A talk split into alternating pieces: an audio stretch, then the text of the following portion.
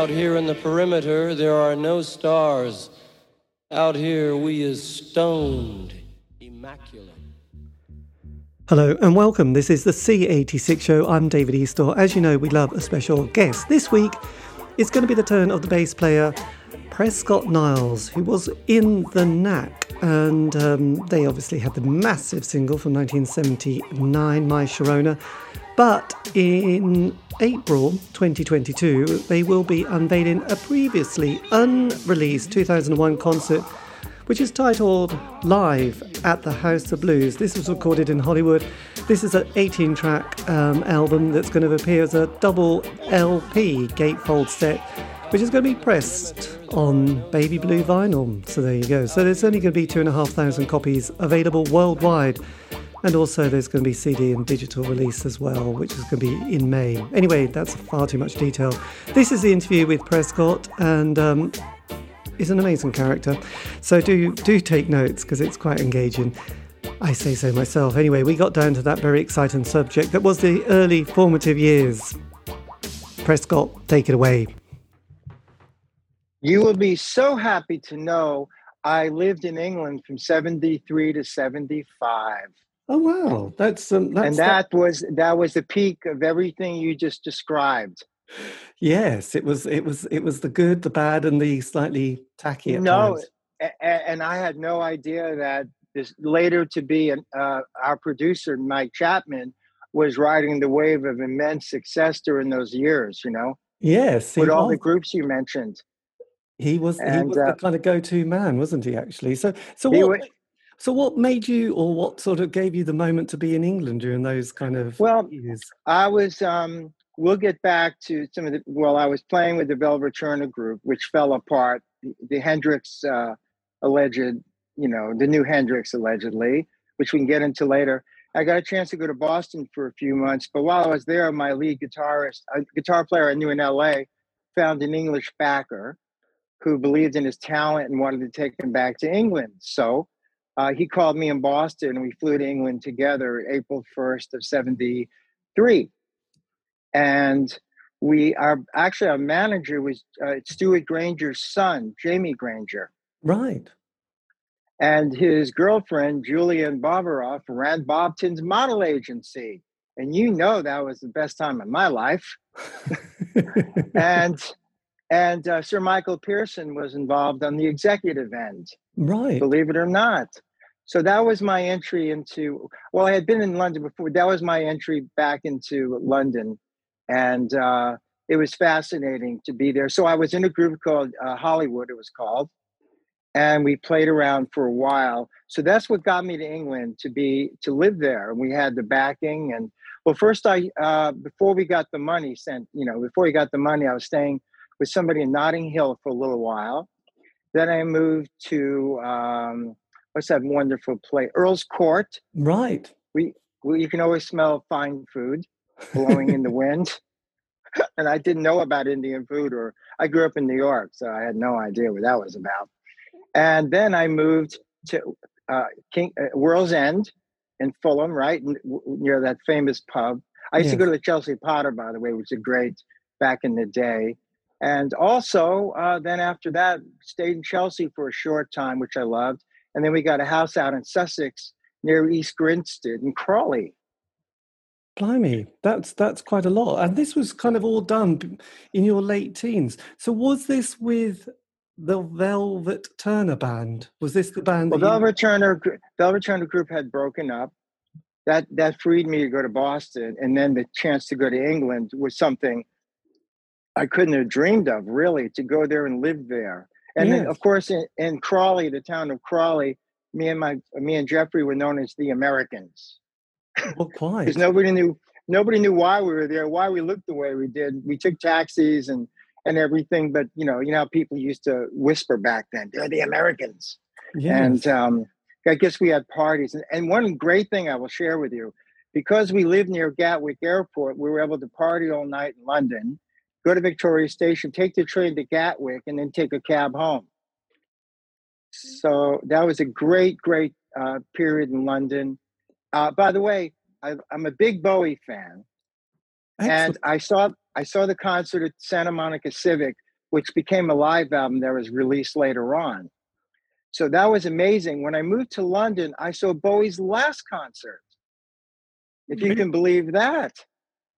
So this was when he did his. This is the last time we'll play live. Yeah, and I, it's when Jeff Beck jammed, and I couldn't believe that within a year plus, I'm seeing the first LA concert and the last concert. It, it was not the last, but he announced the end of Ziggy. Yeah. So that was quite remarkable. If you if you know my perspective on that one. Yes, absolutely. Because a couple of but, uh, last year, yeah, I'm sorry. I did an interview with a guy called Roger Mayhew, who was the sound engineer who'd been in sort of various 60s bands. Oh, there was a band I think called The Presidents, and he, they went nowhere fast. But then, you know, Angie Bowie sort of tapped him on the shoulder one night and said, "Look, you you you can get a good sound, and we can't get a good sound for Ziggy. Can you sort of do this gig for us?" And he was on the road for two years doing Ziggy Stardust. So um, there you go. A bit of bit he was of, he was he was brilliant I knew that show was memorable. There's a lot of people I I kind of knew that was part of Bowie's entourage as well. Uh, I re- I remembered that show, and of course the after party, which we can get into later, because I knew a lot of people from New York. I used to go to uh, uh, Max's Kansas City all the time, and I also go to Warhol parties when right. I was 18, and that's a fascinating period to be culturally. Uh, I guess one could call it progressive by today's terms. But well, back then it was just, yeah, God, I'm sorry, it was the arts community. And I didn't care what people called anything. It was just fascinating. I would imagine it was very fascinating because I suppose you had CBGB's Max's Kansas City and then the Mud Club a bit later. But yes, obviously Max's. But you you also you also came across because I did an interview with um, Jay Jay French. Is it JJ French mm-hmm. from Twisted Sister, who sort of gave me a bit of an overview of this sort of the New York rock scene and talked about the Steve Steve Paul's the scene, which was quite another amazing club in New York, wasn't it? I, I used to go there and I'll tell you why, but keep going because you're going to have to help me navigate because I got a lot of info apart from the knack. But if you're interested, um, you know, I can draw the, the chronological lines between Velvet him and then going to England and all the people I met there. However you want to do it, I'm just letting you know. I'd love to go along with wherever you want to go. Yeah. Okay. Then. So just roughly, then. So you you were sort of born probably a decade before me, but so how what was your '60s period, and where did you grow up in the '60s? Well, I grew up in Brooklyn, which is a good place to grow up, and you know I can get to Manhattan pretty pretty easily. Great uh, train system there.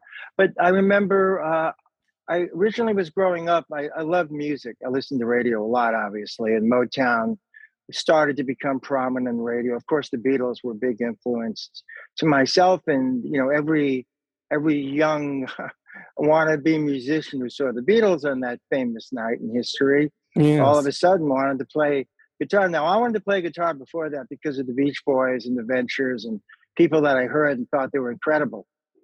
And I kind of waited a little bit because I also had great skills as a baseball player. And I actually thought I'd someday be a baseball player. Yes. But as fate would have it, I dropped the ball and played bass. another, another way to look at it.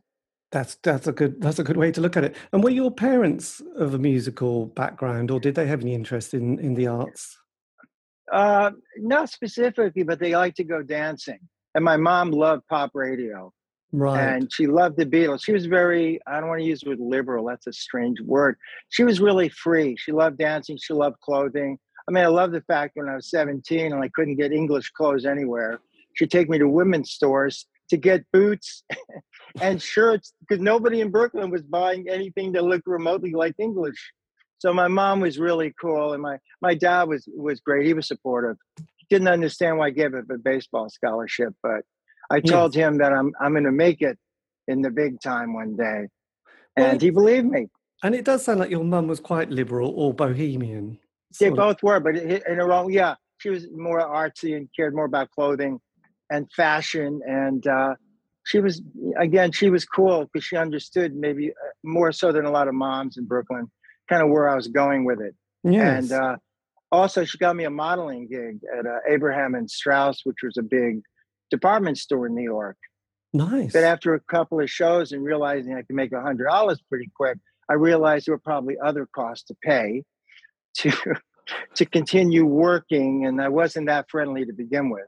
Right. And maybe I was a bit too square to maybe fully fully uh, engage the culture, but it was kind of cool in a way, if, if you know where I'm going with that. Yes, and, absolutely. And uh, it, it, got me out there a little bit. So even though I was kind of living in a straight world, the, the first show I actually saw was in Brooklyn. It was at the RKO Theater. They used to have like rock shows. So one of the first shows I saw at 15 was Steve, Little Stevie Wonder opened. You know, they walked him out, dark glasses, and he did fingertips. That was his hit then. Right. That was followed by the Ronettes. Blimey, cheesy crazy. And I got it, and I got a crush, not because imagine. of the bee, not because of the beehives only, but, uh, but uh, they were gorgeous. And I think the Dovells, who had a big hit called Bristol Stomp, right. was out. So that was one of the first shows I saw. Uh, let's say in Brooklyn, there was something called the Anderson Theater that preceded the Fillmore. Yeah. So I my one of my first shows because I was a big Yardbirds fan. So I actually saw Jimmy Page with the Yardbirds, which became a live album that came out years later. Blimey, there you go. And was was it Jim McCarty? He was the yes, drummer. that was it, great drummer. It? Yes, and, and he still, still, plays with them. He still plays with them. I did an interview with he's, him a few years ago. Good old Jim. wonderful. He had wonderful a solo album. Yeah, such a sort of humble bloke, actually, for such a sort of musical moment. But then, as the '60s progressed, you would have been, you would have started being aware of like the first Beatles album, just about. But then you'd have started to sort of go, "Oh, look, '67, Summer of Love." Um, yes, and then you know, like suddenly the Beatles brought out Sergeant Pepper. But then, you know, there were there the Doors, Jimi Hendrix, Jefferson Airplane. Was was that all that was that music all starting to sort of? Well, I went to the. I was lucky. I was so lucky to go to the University of Fillmore, East right. and West. Bill Graham was the greatest influence for rock and roll. Uh, when I started going to, after I saw the Yardbirds, then Bill Graham changed that and, and started Fillmore. At that time, my favorite group was The Who. Not only because John Entwistle was somebody I aspired to play like, which was really well above my means at the time, but I saw them uh, a year later because I Can See for Miles was one of my favorite songs. Yes. And because the way Fillmore ran their shows was they always have a blues artist or, or acoustic, uh, you know, folk singer, and then they'd have a great band. So every show I went to was was an experience because I was exposed to so much music, whether it was Fairport Convention, the incredible string band, uh, Polly Donovan played there, Tim Hardin played there. I mean, you name it. Plus, they had Albert King, BB King. Uh, so it was it was really I, I started to understand all the different styles of music that I probably wouldn't hear on the radio. Uh, one of the first big band besides American band was, believe it or not, Jefferson Airplane. Because seeing Grace Slick in a mini was pretty cool at 17. I would imagine. And, um, and, and Jack Casady had a big influence in my bass playing, the way he sounded. And a lot of people don't mention him very much, but he was one of the premier bass players to yes. me at the time, along with John Entwistle and uh, a lot of notables to be followed after that. So Fillmore was an amazing place, and I saw Hendrix, by the way, in '68 at Fillmore, oh, and that started my journey on this is the way to go. There's no turning back at this point. Yeah, and did you? When did you first think from going from being just listening and going to lots of gigs to thinking I'm going to get a bass or get get a guitar and be um, you know, be a, in a band? Well, my my big motivation was, uh, you know, after I, I drove cross country with my parents. I don't remember any of it, but we drove to California, and it was a different world. Seeing the music out there, seeing the, the vibe. It was like a color world. All of a sudden, black and white was New York. Mm. California mm. was c- color in terms of like a, movie, you know. And uh, of course, Jim R. Uh, uh, Light My Fire, I heard leaving New York. And when I got to California, still hearing that song. And you had no idea what a big influence it had uh, at that time, as well as all the other, everything on the radio. The Beatles, I loved. The Stones, I loved. I mean, look at all those groups that were different but similar to each other. Yes. It wasn't just one, and I love The Who, I love The Move. A lot of people don't know who they were. Uh, I mean, I saw everybody. So, in a way, it gave me a real uh, a kind of encyclopedia of all the styles and all the personas, and it was it was fa- it was fabulous. Um, I, pr- I probably should mention Velvet Turner at this point, if I may. you should, Only yes. because. Hold So on, this is- get my water. So this is Jimi Hendrix. He's kind of um, he influenced this band. hmm Well, Velvet, I was playing in a group in Brooklyn, a blues group, Yes. and Velvet came by one day to audition as a lead singer. Somebody mentioned him. He looked very much like Jimmy, except he was six three, but he hunched over like Jimmy when he walked. If you, it's funny how Velvet copied a lot of his moves, but after we played, I said, "Hey, you know, where you get the clothes? I mean, I've never seen anybody in Brooklyn dressed like that." And he said, "Well, he went shopping with Jimmy." I go, "Jimmy who?" He said, "Jimi Hendrix." And I go, "No way!" You know, I'm from Brooklyn. Going, "What are you talking about? Nobody knows Jimi Hendrix." You know, and he said, "No, I, uh, I met him, and you know, and we should keep in touch." You know, he went to concerts. So about six months later, uh, I called him a couple of times. He invited me to go to a concert to see Jimmy at Philharmonic Hall Mm. in Manhattan, which is a, and then he said we'll go to his birthday party afterwards. And I thought this guy's nuts, of course. So uh, I, I got there. I went to see the show. It was, it was incredible. It was a you know a, a, a classical hall, and the acoustics were incredible. Jimmy was amazing. I had seen him as I mentioned about a number of months earlier, so I kind of knew what to expect. But with Jimmy, he never played the same song, the song twice the same way Mm. because a lot, like a lot of the great groups, the Yardbirds, the Who, they always improvised, and I mean uh, Led Zeppelin rather. The the impro- improvisational aspect of it was so important because you know a lot of groups play the songs note for note, and you know the knack even to a degree when you know songs you can't change them But these guys would just jam, and the jamming was exciting because Yes. you never knew what was going to happen in any given night.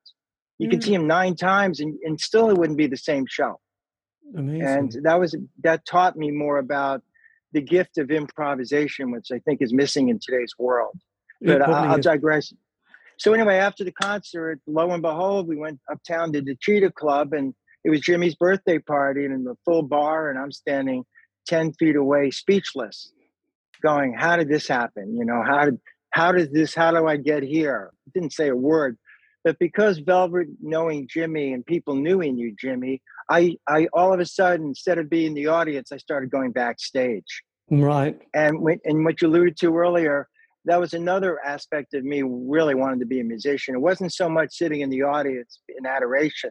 I got to see the groupies. I got to see what went on in meetings or, you know, talking to some of these people in hotels like the Albert Hotel, Chelsea Hotel, you know, places where groups would hang out. And being around that was a real privilege. And and Velvet did know Jimmy. I met Jimmy a couple of times after that. Didn't say much, just Yes. nodded my head, you know. And and uh, Velvet started the group with myself and another drummer. And uh, Jimmy did give him a, a, one of his Strat guitars. He had a bunch of them. Yes. And we start, started rehearsing, played a couple of gigs, believe it or not. And uh, um, now that summer, by the way, I, I did go to Woodstock. And we can maybe digress if you want to another point. Yes, my God, I've never met. I mean, uh, most people have done something. You know, they've seen this, they've been that, but I've never met anybody who went to Woodstock. Oh, actually, that's a lie. I did an interview with Melanie, and I'm also a member Uh, of the Incredible String Band. So, okay, Now let me let me may, may I ask you something because I know you're going to edit. Should I save that for separate because it's a it's a long story of how I got there, pretending to work there, and a whole nother story. But you tell yes, me let's you'd let's like. do let's do let's do Woodstock. But uh, does that chronologically run into that? By the way, Well, that summer, sixty you know, so so I was with Velvet, right? And we were playing. Jimmy was playing, and we knew Jimmy was playing Woodstock. Yeah. I used to go. I used to go to the Catskills. It was a place to go when you wanted to get out of New York. So I knew about the festival. Velvet.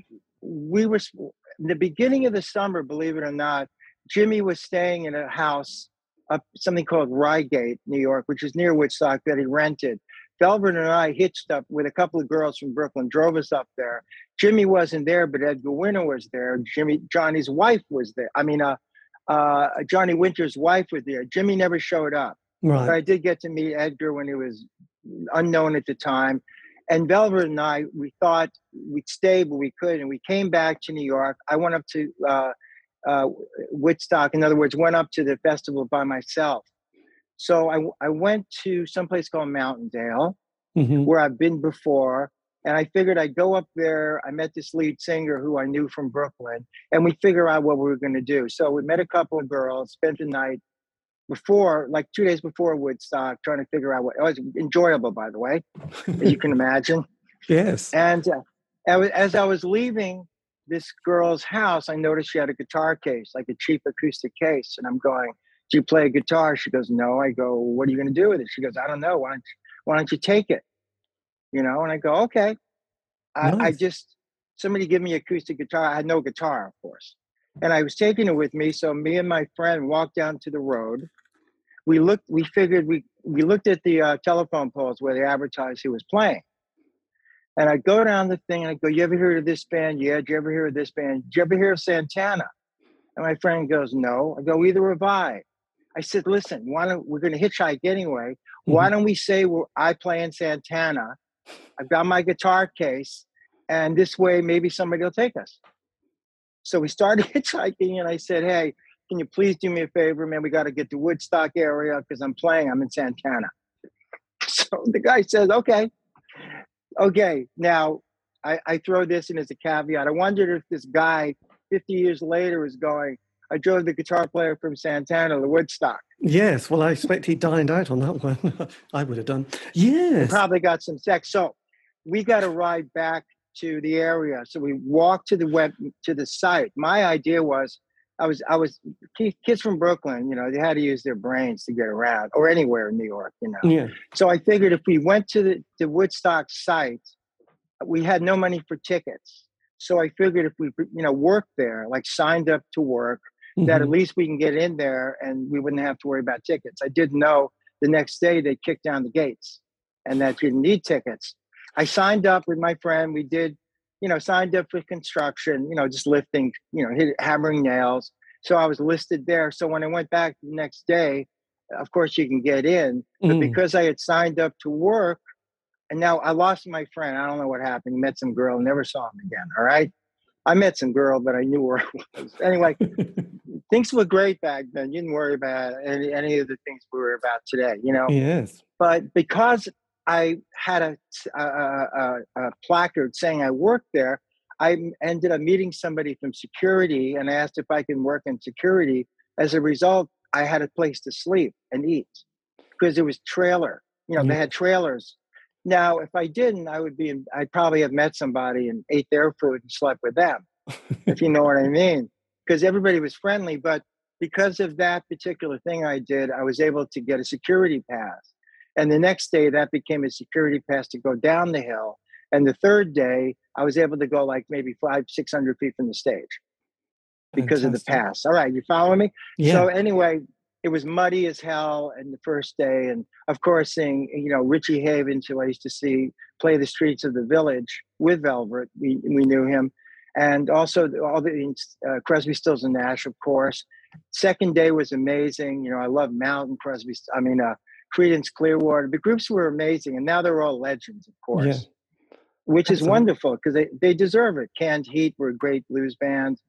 Uh, boy, there was just everybody. And Mountain and I had seen. His, and did you get to see The Who and Santana? Well, Sly played before The Who. Yes. And Sly was my favorite band. I when I saw Jimmy at uh, Fillmore, Sly opened for Jimmy. Yeah. So you know that's why I'm saying Bill Graham was a genius. I, I, love Sly. I mean, I love playing funk, Motown. It's that's in my blood, you know. Mm-hmm. And and Sly was just amazing. The music, the the, the dancing, I, love him. So then Jimmy played. So Sly was amazing. It was, it was the most, you know, when you saw you saw the video, you saw what was going on. Everybody in the hill chanting. Yes. And remarkable. And then I saw um, the Who afterwards, and the Who are my favorite band. One of my favorite bands, uh, not only because they were characters, and Keith Moon, I mean, you never knew what was going to happen. Townshend, I loved his writing, his his guitar, and John Entwistle was, you know, and Daltrey was a great frontman. Yeah, he, he, was. He really was at the time. Fabulous. And I love John Entwistle, of course, one of and, my day. And did you see the Abbie Hoffman moment where? Yeah, of course I did. It was wonderful.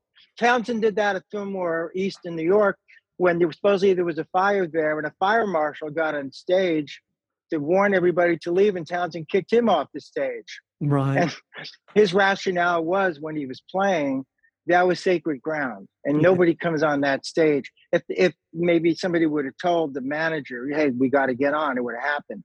So Abbie Hoffman, he started to get up there and talk some crap, and Townshend just kicked him off the stage. I loved it. Yes. It was, and and then um, I wish I had been closer to get that guitar read through, of course. Yes, that would but, nice. You know, it became. But anyway, so that was so. Anyway, Jimmy was a no-show. I thought he was not going to play because it got so late. They were so far behind. So I went to sleep after. I, I didn't stick around. I didn't see.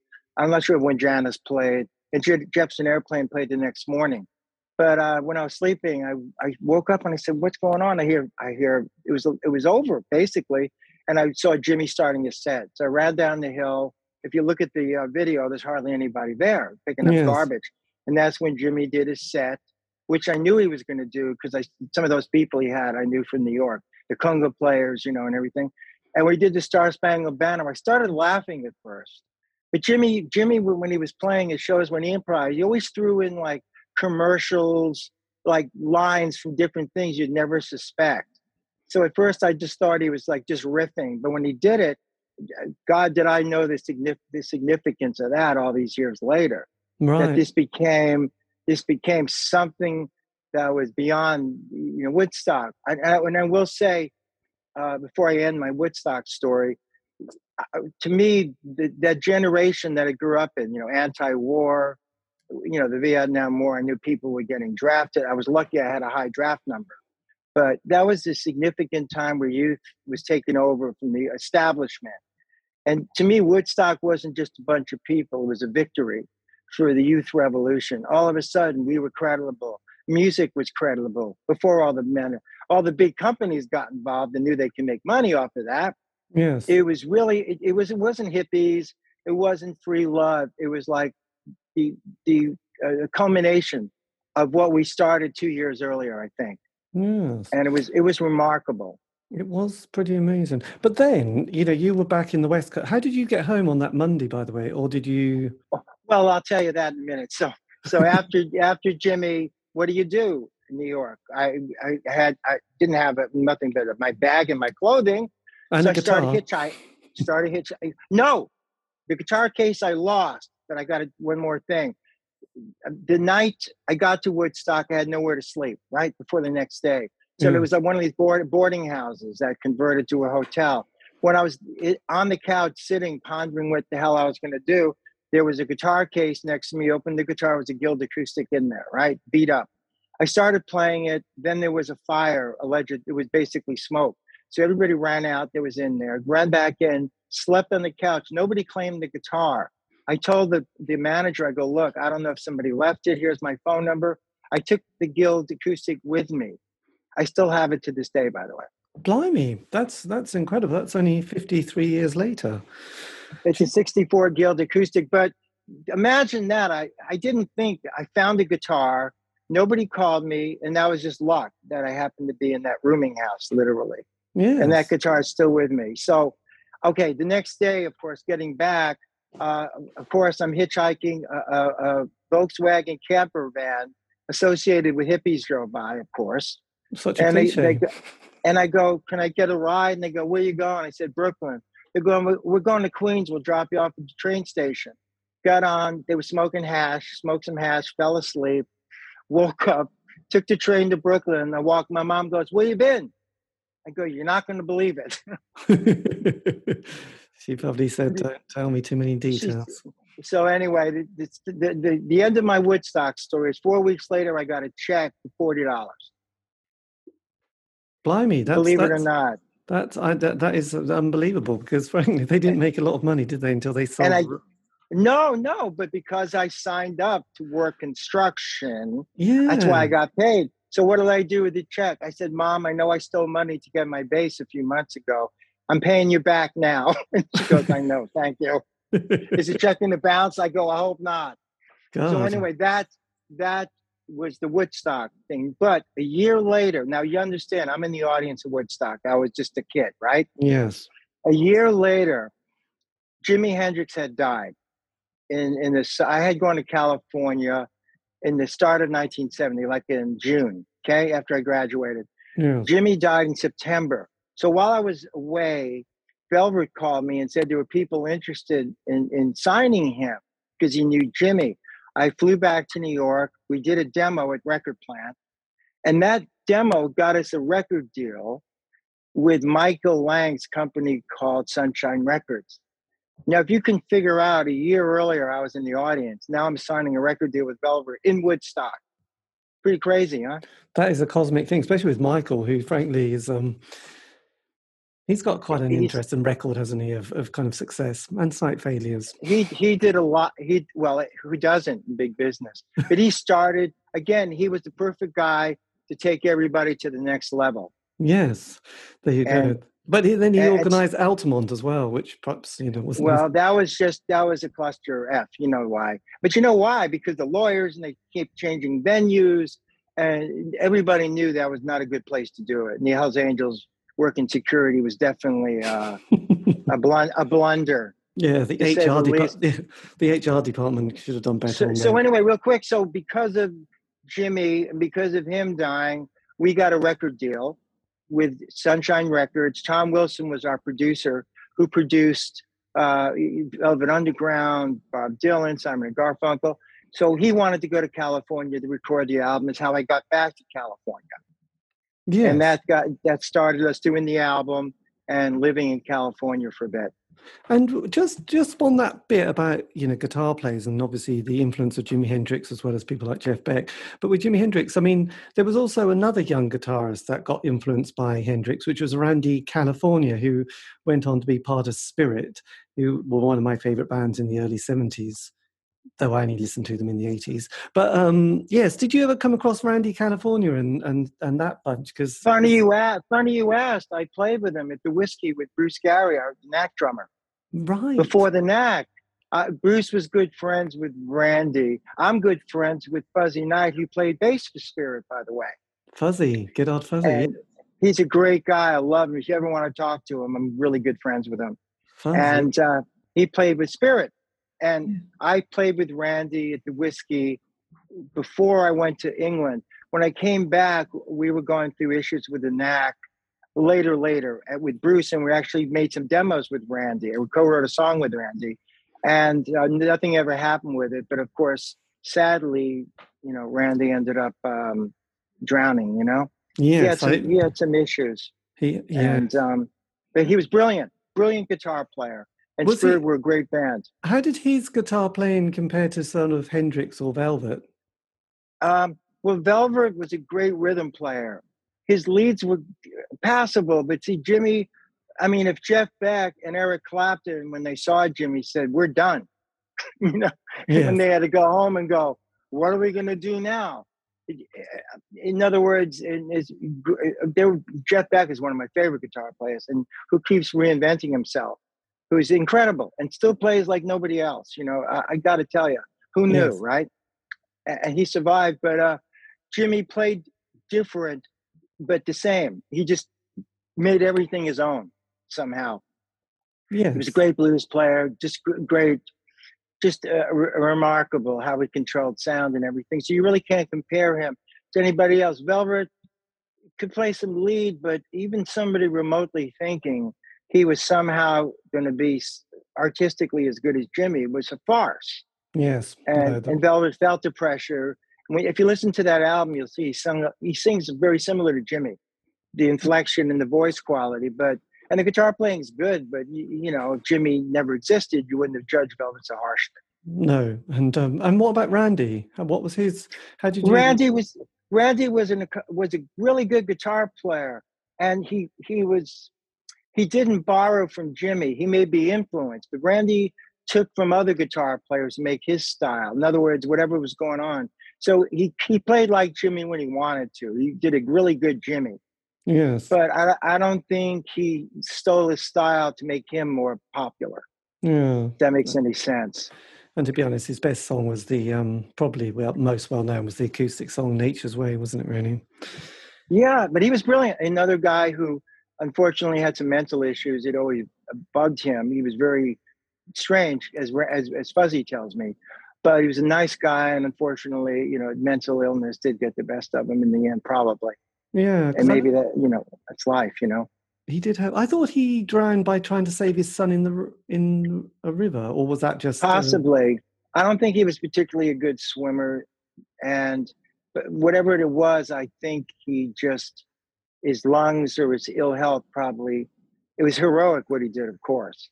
Yeah. But maybe his ill health was a factor.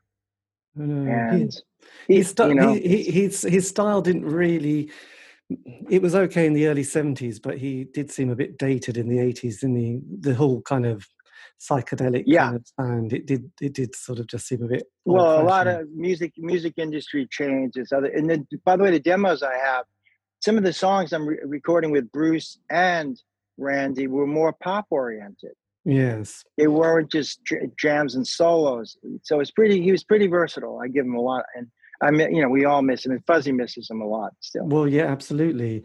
And his, his stepfather was the drummer, wasn't he? Ed. Was it? Ed? Yes, Ed. Yeah, Fantastic. he was a character. He Amazing. was bald before people thought bald was cool. but then look 69 70 you go to california after woodstock then there was obviously there was the you know we'd had the summer of love. There was like jimi hendrix had died jim morrison then janis joplin all in the same period. And then there was the, the whole charles manson thing because i know i've done a few interviews with people who said in that area during that time there was a bit of an odd dark vibe around that you just felt something bad was happening. Did you sort of pick that up as a sort of a young, sort of late teen kind of? Well, well, luckily, I think being in New York during that time period, some of that kookiness died away. I think people got a little smarter because there were a lot of, I think, whether it's drugs or whatever it was, there was a lot of crazy going around. I mean, I used to hitchhike I, I mean, like anybody, everybody hitchhiked. I, I don't think it was when I got there with Velvet in uh, um, '71. We came to record our album. It, it wasn't. It, it, was still pretty cool. It wasn't any of that helter skelter stuff, and a lot of the stuff in the streets. You know, the helter skelter stuff. I read a book recently. A lot of people think that Manson, the fact that he didn't get arrested right away, and lived a long life that he did do some informant stuff for maybe the CIA or FBI. Right. Possibly because he got away with a lot. And uh, however that shakes out, I don't know. But I think more in the in the acting, I think the actors and actresses in that industry, I think they were getting more bodyguards, more so because they were more visible. Yes. And obviously, you know, Polanski and Sharon Tate, of course, terrible. You know, that was mm. so i think it was more affected that than the music i didn't the music scene was incredible in la in 71 yeah. 72 so I, I, didn't feel the uh, aftermath of that at all i suppose it just felt like with the 60s and i've done a few interviews with people from that period from london and and you know they'd pretty well disappeared in the 70s a guy called barry miles who was kind of quite a movement yep. maker and various other people and i asked him you know at one of these events it was an exhibition at the V&A, So You Want a Revolution. I said, what happened to you in the 70s? And he said, actually, we were just all really tired and we just all needed a break. And, and, and kind of after having a few years off, probably the scene changes so quickly from the glam period to then punk, you know. That, oh, yeah. And know, by the way, did you, see, did, did you see the documentary for the band? Oh, yes. It's brilliant. And you could see that how everything changed for them how the market changed around them and how they had to break up and it's crazy, huh? And getting into a lot of the heroin and drinking and you yeah. know, they had a different life. They were brilliant. And they changed Eric Clapton quit the cream because he wanted to be in a band like the band. This is and true. that's when he started playing with by the way, I did see him with Delaney and Bonnie at Fillmore. When oh. Clapton played with them. And Harrison played some shows in Europe with him too. Amazing. So I'm just saying that so the band has an interesting story. Having gone to Woodstock, did the whole thing, you know, lived there in the commune and Bearsville Records was started, you know, Todd Rundgren, of course, was producing and signed with them. So it was an interesting time. And I guess that dream when big business got involved started to change a bit. Dylan lived up there, of course. Yes. So it was it was very interesting. It's amazing. So yeah, but then I suppose eh, you know having three people die so quickly, which is a real shock, and also the Beatles breaking up. I just wondered, you know, whether people went, Yeah. "Oh God, perhaps that is the end," you know, because there was a there was a documentary film, "Shine a Light," with you know the Rolling Stones, and there was an interview with Mick Jagger from about '64 where he's asked, you know, how long it will go on for, and he he ponders this and looks into the Yeah, I know that looks up and goes, "Oh, another 18 months." We all chuckle because obviously that was you know 50 plus Well, years I- people still doing Well. I, I was I saw the Rolling Stones Get Yer Ya-Ya's when they did Madison Square Garden. And Terry Reid opened that show. I love Terry Reid, by the way. Nobody remembers him very much. I know, and Um, that's and he's got some dates this summer, and it, there was an album he did, The River, as well as um.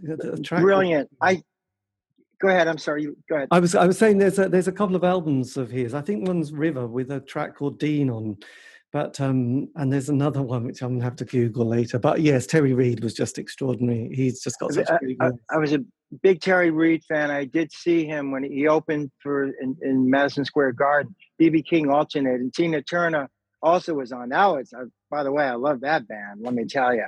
Yes. What what a what a super group. And I saw the Stones. To me, it, that was a pinnacle. I mean, I mean they got better. I mean, the Stones are the Stones, but that particular show was a comeback show for them. The first tour they did in America, and of course Altamont was later. But the, but that show in the beginning was just I can't tell you how good it was.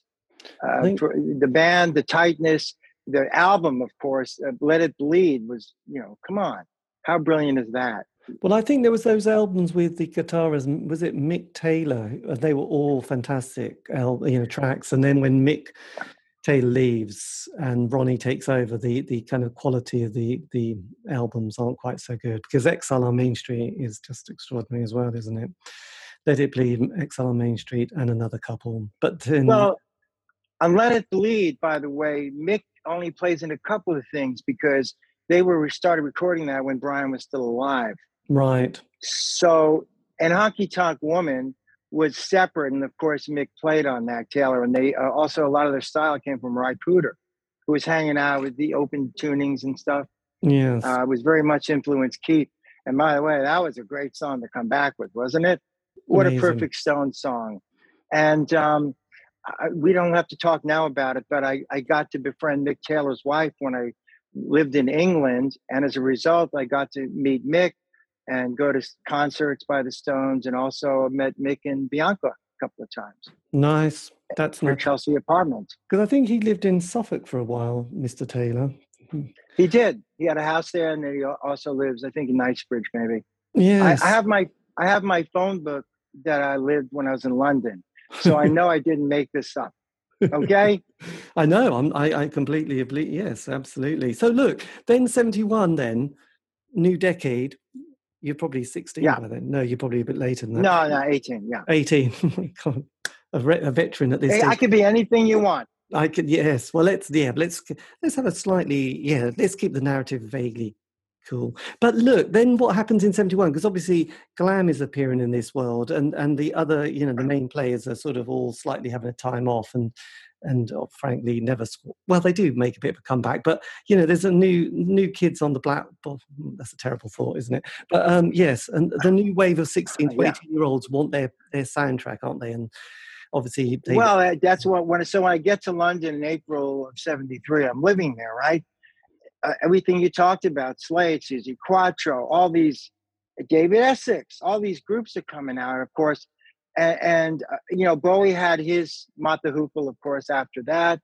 But it's remarkable because the diversity of, of the pop world, of the Roxy music as well. yes, were, were were happening, and I thought they were pretty cool in their own right. And of course, Brian Eno, what a genius he he uh, became. But I loved this scene and watching, uh, you know, Top of the Pops and being in London. I was a big T Rex fan, of course. yes, he was the man, wasn't he, at the time? He was great, and my hair was long and curly, so people, I've got some people who thought I was Marc Bolan, but I said, well, he'd have to wear like eight, nine inch heels to to be my height. However, thank you for the compliment. Yes. But um, he, I saw him in L.A. at the Whisky Go Go and uh, at uh, Civic Center, Civic Santa Monica Civic, where of course Bowie's concert was. And believe it or not, the Doobie Brothers opened for T Rex. How bizarre that is! Yes, that so it was a bunch of hippies, a bunch of hippies when T Rex came on. Go, what the hell is this? but it's interesting because his his stuff in the seven in the sixties that John Peel used to play on his show called The Perfume Garden. Yeah. he did a lot of kind of um, amusing poetry, didn't he? Quite in you know. He was of, he was amazing. A poet. His lyrics are are his lyrics. Nobody else could have written his songs. Jonathan was an influence. I heard that right away. His vocal, the way he quivers, his vibrato sometimes, yes, and his imagery is very poetic. But everything else, he created a whole a whole movement. People, my my kids love him. You know, Well, growing up listening to it. I mean, and sadly, excess, and you know, I mean, eh, can you imagine him and Bowie were very competitive? There was a story, of course, and they had the same producer at the time. Tony Visconti. He was brilliant, brilliant guy. But anyway, they used to fight about who's going to be more famous, you know. And Yes. T Rex was biggest thing, you know. Unfortunately, you know, his health and drugs and and people. Celebrity does take a toll on people, and Bowie was the dark horse, literally. And Bowie Bowie became the, as you know, more than just anything ever could have imagined.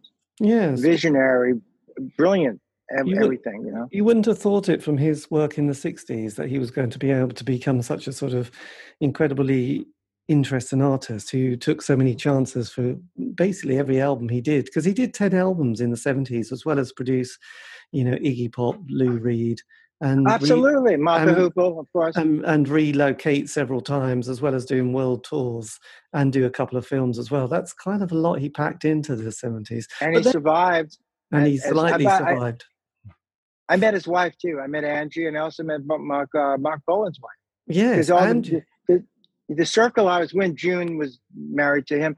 They were both very intelligent, very motivated women who had a lot of, I believe, a lot of credit goes to both of them that helped mold their careers. By the way, yes. especially Angela Bowie, who dressed Bowie early on. You know, Yeah, well, if it wasn't for this is my theory anyway. If it wasn't for Angie or Tony DeFries, Bowie David wouldn't yeah, yeah. Wouldn't have really been the artist because he wasn't going anywhere with his '60s work or his his stuff that he was doing, his folky music that he did with Hermione and John Cambridge. And, exactly. and it was all pretty. I mean, I I mean. Though I, I absolutely love Bowie, and I've made it a bit of a thing to sort of interview as many people who were connected to Bowie as possible but his 60s work was not you know i well, oh yeah that's what gets me is that when all this music was being done by you know hendrix jefferson airplane the beatles the stones the kinks etc etc you know david was coming along releasing records that you think my god i can't believe anyone would say it was worth it. Because it was like who would buy that if you could have bought are you experience or oh sergeant pepper or david bowie's album. You know it wasn't that special. So i kind of think that angie must have somehow did something uh, quite extraordinary to eh, him It um, was it was a con- confluence of things. However, don't forget, Space Oddity was so genius, and nobody knew about it. Nothing happened to it, right? Yes. And only after Ziggy, and later did that song even come out, and of course became a hit. I mean, look what a visionary he was. I mean, that album with "Width of a Circle" on it, and uh, their version of uh, a Nirvana song. I mean, yes, he was so ahead of everybody yeah, and I think it took a while to catch up, and and the fact that he killed off Ziggy so soon after that big success took a lot of courage yeah. to basically amazing. going, I'm going to do my own thing, I'm going to walk my walk, and he had enough talent to back it up. Yeah. No, absolutely. Remarkable. It was it was quite a brave because just go because Marc Bolan is just kind of just trying to be. But look at Marc Bolan. I knew who he was when he used to sit and play. Nobody gave a damn about him. In America, he was nothing. So you could say that about him. He didn't do anything. He was a pop star.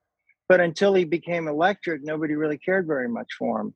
No, my God. Right? don't- I mean- they- no, he didn't. He he was a cult artist in England, but I don't think Yeah. he, he wasn't anything else. But then as as seventy as the seventies, well, yeah. So look, after Velvet, what we what was the band you were in next? By the way, Well, at, when Velvet was, we were breaking up only because a the money ran out, of course. Uh, Family Productions took over. Uh, Sunshine Records was basically not doing well, so Artie Ripp owned Kama Sutra Records. He came in and took over our album as well as some other artists. Billy Joel was uh, also uh, was writing songs in the back areas, you know, where uh, their office was, Family Productions, by the way. So they did discover Billy Joel. What a yes. find, huh? Why but um, but uh, so basically, Family Productions brought our contract. We re-recorded a couple of songs. It was released. Nothing, you know, happened because there was no promotion. So I got a chance. I, I did a TV show with Arthur Lee. He was doing a solo. Arthur Lee from Love. Yes. And he was doing a solo career. He had an album out called Vindicator. Just came out, and I rehearsed with him. He was pretty well out of his mind at the time but I thought maybe I'd play with him. Did a TV show. Nothing happened after. Then I got a chance to go to Boston. A, a keyboard player who I knew wa- wanted to fly me over, and I think growing up, I somebody told me as long as you get a round trip ticket, you can go anywhere. Right. Right. And that was a big thing for me. I'm sorry. So yes. um, so I got a chance to go to Boston with with a covered a cover original band and that's when Aerosmith was starting. The Modern Lovers were starting. It was a great, great musical period in, in Boston, by the way. And I stayed there for six months. I still went to New York in the weekends when I wasn't playing to go to Max's Kansas City. And I, I was friends with uh, Arthur Barrow from the Dolls too, by the way. Right. Nice. And they were a trip. And by the way, I was at their con. I know it's like who who's this guy? I was at the when I was living in London. That's when they first performed at Biba's right? Remember that? Yes. maybe you didn't. I well, was I there at that show. Did, yeah. So so that's when Johnny was in the band, wasn't he? And yeah, um, people went nuts. By the way, that they loved the Dolls in London. Yes, and but was that the tour they were doing with the Sex Pistols and the Clash, or were that going to be? A bit... That was that was later. I think this was their first album. They went to nobody really knew them. Said they were getting a lot of exposure yes. at the time, and they were pretty wild. And they were Max's Kansas City developed. Aerosmith used to play there as well and got credibility. Yes. So, wait, well, how did it compare with CBGBs? Because you you had sort of Max's, and then you had CBGBs. CBGBs, I was gone when they started. We mm-hmm. played there later on than that, but basically, I was gone by then because I was living in London. You know, I went to Boston, then I lived in London for two years, and then I didn't go back to New York uh, for a while because I was in LA. Right. And that's when the knack formed, you know. The, so I missed a lot of that scene. Yes. So did you get that sense that punk rock was kind of bubbling under the surface with people like Dr. Feelgood? Yeah, I knew there was a there was a whole different feeling. I mean, I left in 75. So I'm not sure. I, I mean, of course I got into reggae music. I mean, right? I used to go to the speakeasy a lot, you know? Right. And and other places. But a lot of the music there, I the punk thing, I think was starting to develop. I'm not yes. exactly sure of the official date, but uh, you know, there was a definitely a movement away from the pop glam stuff, so and it was a great period for a short term. And did you get to see Bob Marley? Yeah, I did. Amazing. I'm not sure if I saw him Speakeasy or one of one of the places. You know, Ronnie Scott's. I don't know. You know, who knows? Yeah. Uh, what was it? Monkberries was another club, which is a pretty cool club. I used to go dancing at Tramps, by the way. Right. and private. And I'll tell you the story of George Harrison later. Yes. I met him, but I, you know, I don't want to, you know, I know, I don't, you know, I know I got to talk about the knack, but the you knack. can yes. do a two-parter, but whatever you want to do, we could do a history like we're doing now. Because yes. I think it would be very interesting for people, and however we want to it's your editing, so whatever you want to do. so yeah, so then seventy-seven, you know, Royal Silver Jubilee, but actually you're in America back then, aren't you? So how does the so were you between gigs when the knack started? By the way, well, when the when the group fell apart in London, I could have stayed. I had I had met somebody who I was seeing, Pat Booth. I don't know if the name's familiar. She ended up becoming a novelist. At the time, she was a photographer. Right, Pat Booth. Pat Booth. You can look her up. You might know her. She started to write novels, but she did photography then. She was knew a lot of people in London. Yeah. And um, I I could have stayed, but um, my Bruce Gary connection. Bruce was Bruce was. Uh, did I did we talk about Bruce yet? No, not really. Well, really quickly, when I was playing with that English guy, Jeffrey, I mean that group that went to California guy, right? We came back to California in the summer to audition drummers because the Scottish drummer we had, we found out had a heroin problem. Yeah.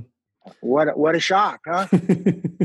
he was a great he was a great drummer. And by the way, Jimmy Bain, of course, you know Jimmy, right? Of him and stuff, played with Ozzy and yeah, a lot of other people. He was he was friends with Willie back in the day. And but uh, we came to LA because uh, uh, we wanted to go to LA because we had money to come back and we wanted to visit again. And we we auditioned drummers.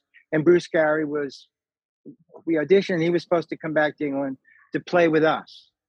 But before that happened, we went back to England.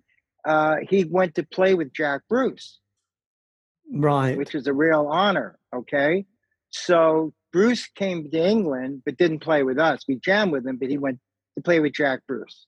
So in the course of that, that thing with Jack Bruce stopped for a while. Bruce came back to LA. So when my thing broke up, I was in touch with Bruce, talking to him, and believe it or not, I don't know how this happened. I owe him a lot, but he got me. I told him I don't have enough money to fly back to LA. There was an opening in a band for bass players, and he said he can get me a ticket to come back to LA.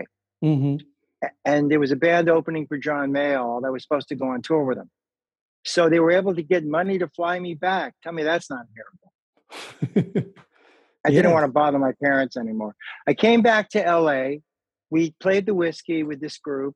We did a couple other shows. Then Bruce got called back to England to play with Mick Taylor's new group with Carla Olson and Jack Bruce.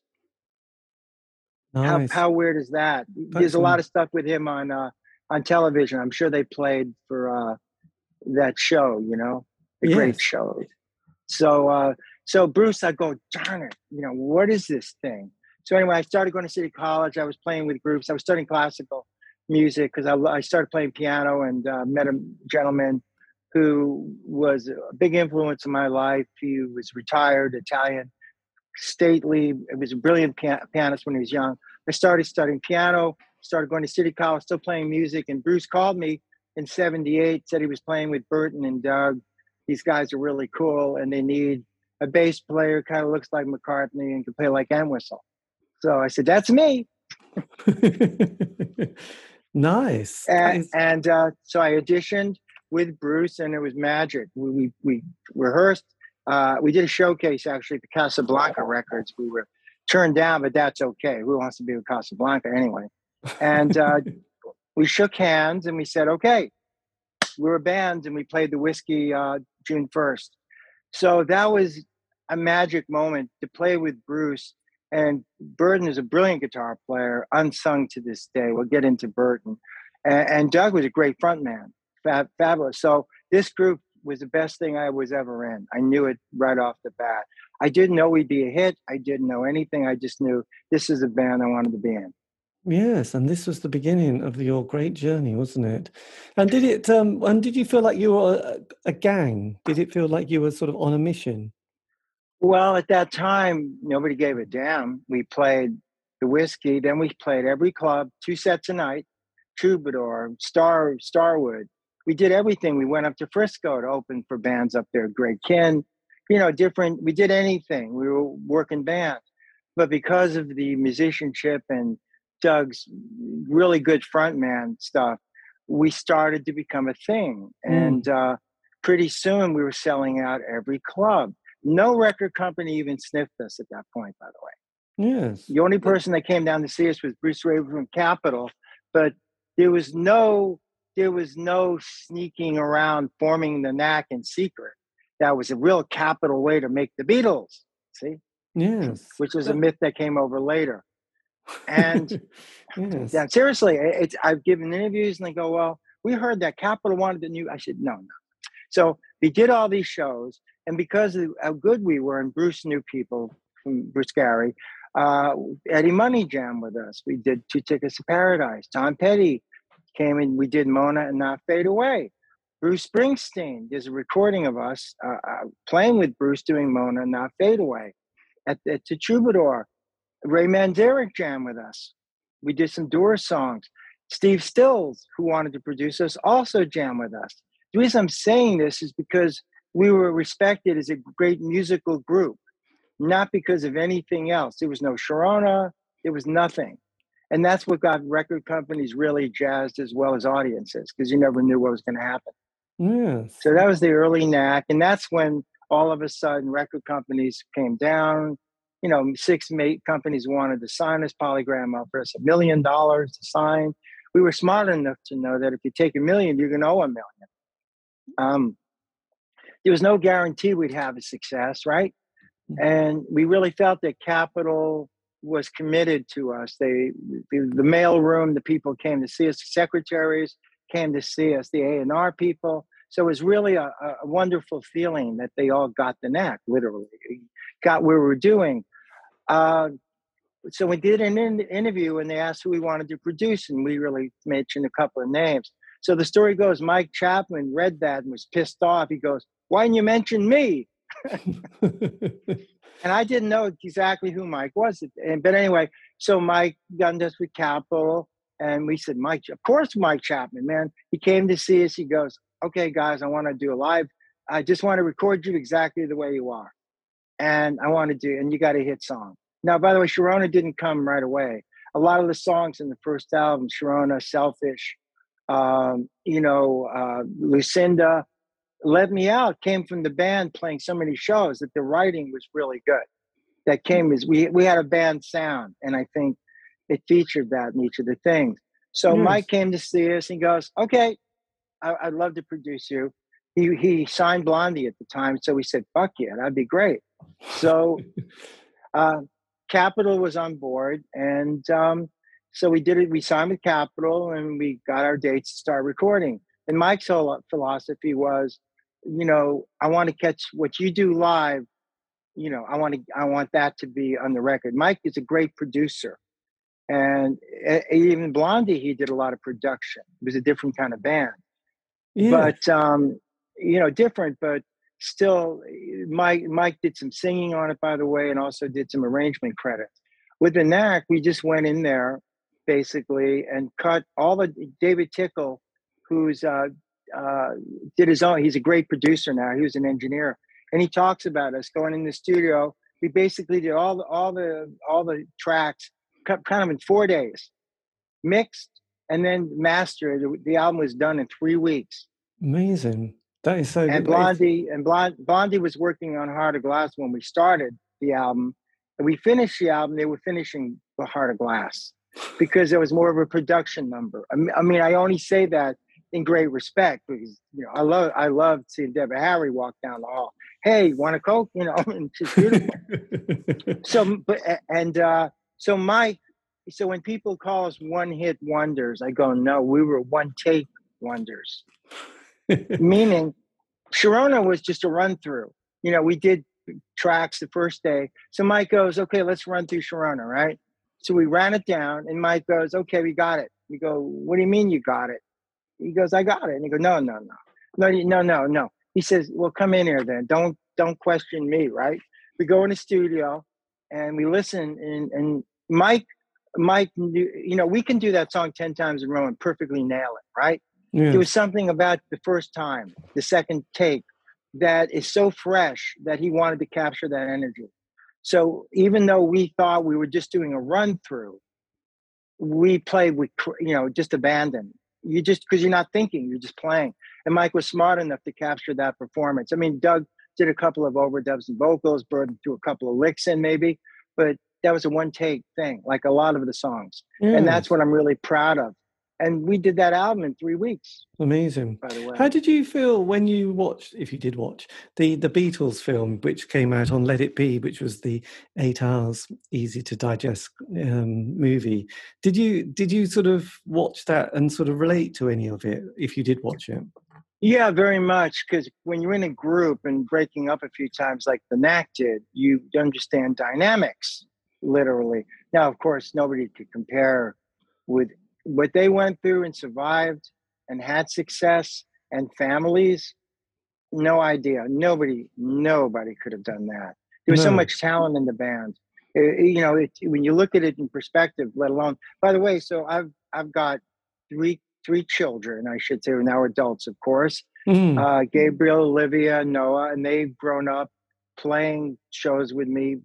I mean, we've done Sharona quite a bit. Me, my son and daughter nailing the lead guitar solo. I never made them musicians. They just heard it and they had a, they had abilities that I Mm. would have wished they had. Gabe's a great drummer. He actually uh, substitutes on gigs with missing persons sometimes who I play with these days. And and you you good kids. So anyway, they have they did their own albums. But watching it with them, especially growing up with the Beatles, and watching the interaction, it, it meant so much. You know, I mean, the the first Let It Be was a butcher job, that thing they did years ago. And watching this is is fabulous because these guys were were gods, and now you're seeing who they are, which is better because they're real. It, it, what they captured, I mean. And by the way, who knew that I'd follow in their footsteps of getting married and having children? Nobody talks about that, if you know what I mean. Everybody talks about oh the success, and no, they had they were quite conventional in a lot of things. I know. Well, And- some lovely touches in the movie. So yes, It's wonderful. I give I, uh, Peter Jackson. I give him ten awards yes, because the way he edited it, how how they showed the different meetings with uh, you know George Martin being oh my god, uh, the producer who worked with him, Glyn, who ended Glyn up being brilliant producer. Asked the Who, asked the Stones, asked you know people he worked with. He's brilliant. Yeah. So basically, you see his, and I, and I just love seeing them be them. Yoko was not yelled at. She was funny as hell. They all laughed at each other. They all make, you know, John would sing Paul's song. Paul would make fun of John's songs. Ringo was just Ringo. And George, and George was the uh, dark horse, literally. And who knew he'd have a triple album that was number one I know. And Amazing. blew away McCartney and Lennon. So that to me is the greatest. Like, you want to talk about a guy keeping it together and having a triple number one album? There's George. There is George. There is, a, but look, because I've been doing this this these interviews for a while. I mean, most bands have a sort of five year narrative. You know, they have that first twelve months, which is a bit of a honeymoon period, and then they get the first single, first album, and then there's the sort of the second album, and then the potential third album. You you have quite a similar sort of narrative, don't you? At that time, 'Cause you- Yeah, well, yeah, there's certainly that developed over time. Uh, How did you feel? How did you? Because you know, there's there's the turn in the decade. You know, suddenly the '80s appear, and you know, we'd had that sort of the clean cut sort of sound of the punk, and then post punk, and then sort of, you know, like musicals, you know, t- styles change. I just wondered how you felt like going into doing the second album after the the kind of euphoricness of your debut album, which you know must have escalated the band so quickly. Well, again, people forget that we did the work. You know, we we weren't just picked up, put in the studio. There they are. You know, Yes. we we worked up and the narrative of Capitol promoting us no nobody knew we were going to have a hit. By the way mike chapman is the only one who said mike my Sharona was a hit number one song. And when mike i wrote it in my journal when mike said that to me i believe mike. Capitol records did not release a single. Yes. we were touring europe and Capitol now god bless their mistake. I, and I'll tell you why. You know, normally when you when you promote a new act, sometimes you put out a first single to get people interested. Then you'll put out the, the big single. Mhm. Okay, that's a formula. So with us, they gave by giving the album to radio was ingenious, as it turned out, because the most requested song in America was "My Sharona" in two days. As a result of that, they rushed the single out two weeks later. And because of that miscue, the album became number one. So people actually got to hear the album and not focus on the single. So when they call us one hit, sometimes I'm going, well, I mean, Good Girls Don't is a top 10. I'm not going to sit there and go, wow, we had a, a hit in two, you know? It doesn't matter. But um, but the way it worked out is that people knowing the album was made me happier because I thought it was a great album and the material and the performances were really cool. And so it worked in, in reverse order. So they released the single, the album became number one first, and then the single. So Mm. we had been playing nonstop. You know, we did Europe, we did everywhere. We came back um, to LA. We played some gigs in LA, and then we went to Australia and Japan. Loved going to Australia. I did some Australian interviews recently, Yes. and again, they're, they're saying the new Beatles. I go, no, no, no, no, no, please don't do that. and we did the Marley show. We did Countdown. It was terrific. Then we did Japan, which was pretty darn good too. Then we came back to uh, New uh, California, and then we did a U.S. tour, and that was wonderful again because uh, we were a great live band. We weren't just some guys that had a hit. yes. And the live shows on YouTube, there's a Carnegie Hall uh, clips of us playing. It's a whole concert actually. It was supposed to have been released, but they didn't find the proper chain of ownership to get it approved yet. But that concert really sums up that as a four-piece live band, we were pretty good, yes. and and and that pretty well came across. And uh, very simple. We didn't want to do overdo it. I just felt the the strength of the songs, our musicianship, and the vocals were really good. You know, we we manage it. So we came back after a triumphant tour, and um, Capitol wanted to release more singles. For some reason, we didn't go along with that. Don't know why. I think "Frustrated" would have been a good single, yeah. in my my opinion. And everybody has their favorites. Maybe Chapman, uh, to this day, you know, we had a listening party a few years ago when Mike. It was like a vinyl listening party at so- at somebody's house he was producing at the time. And uh, he's a brilliant drummer, by the way, and he's a dear friend. But Mike's listening with me, and my kids are there. And Mike's going, "That should have been a single, and that should have been a single." And it was, you know, can you imagine, right? And Mike's Mike. And by the way, I played Sharona. That he came to a club. I jammed with Sharona with my with my kids playing behind me, and some and somebody singing. How's that? For who knew? That's For Mike class- Chapman, right? Yes, that's a nice moment. but Mike's Mike's great. But anyway, so Mike Mike was going through marital issues at the time. You know, being a successful producer, God knows there's temptations. Yes. Uh, and Mike was Mike, and Mike was Mike was flamboyant, brilliant, and no doubt destructive. And by the way, there's a documentary coming out on him. I was interviewed for two years ago when COVID started. I hope it comes out soon. It it, it gives Mike so much justice. I, Oh, I forget what it's called. You can look it up. And I was honored to be interviewed and talking about Mike because yes. him and Nicky Chinn wrote so many hits, and he he was amazing. He, he deserves credit. I, lo- I love Mike as a person, as a father. You know, he's been remarried and he's ama- he's amazing. So he was anyway. bit like he was a bit like a, I suppose a Mickie Most of that period, wasn't he? in his own right, yeah, he started the record label too, but it didn't quite work out, unfortunately. Tricky business. Maybe it's the wrong time. A, a real tricky business. yes. and you know god knows but mike uh, again and i knew holly knight who mike started writing i was going to be in holly knight's band and holly knight with mike co-wrote tina turner's song yes. uh, the comeback song as well as for other groups too by the way Mm. love is a battlefield i think holly wrote that song My with mike God. for that Is that is that Pat Benatar? yeah and pat benatar mike produced as well first What a album. classic! Yes. So when you when you were sort of we hit eighty one, round trip comes out, Oh, Was we, that- wait i got to talk about the second album we but We the gotta get understand. Yes. yeah but they but they didn't They didn't understand, did they? nobody should have made the little girls even focus. So we didn't have to come out with a single. We were nominated for two Grammy Awards.